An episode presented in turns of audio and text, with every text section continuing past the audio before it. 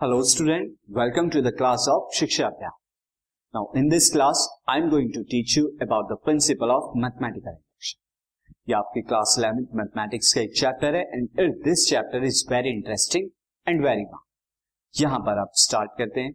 So first of all I am going to tell you about the topics you are going to learn in this unit see now student जो topics आपको यहाँ पर study करने हैं this are concept of this concept of deduction and induction since chapter का नाम ही है principal of mathematical induction तो अब ये इंडक्शन क्या होती है? इसका कंसेप्ट क्या होता है? तो फ़र्स्ट ऑफ़ ऑल तो आपको वो अंडरस्टैंड करना चाहिए। सो so, मैं आपको बताऊँगा कि डिडक्शन एंड इंडक्शन ये रीजनिंग के कुछ मेथड होते हैं तो वो मैं आपको बताऊँ।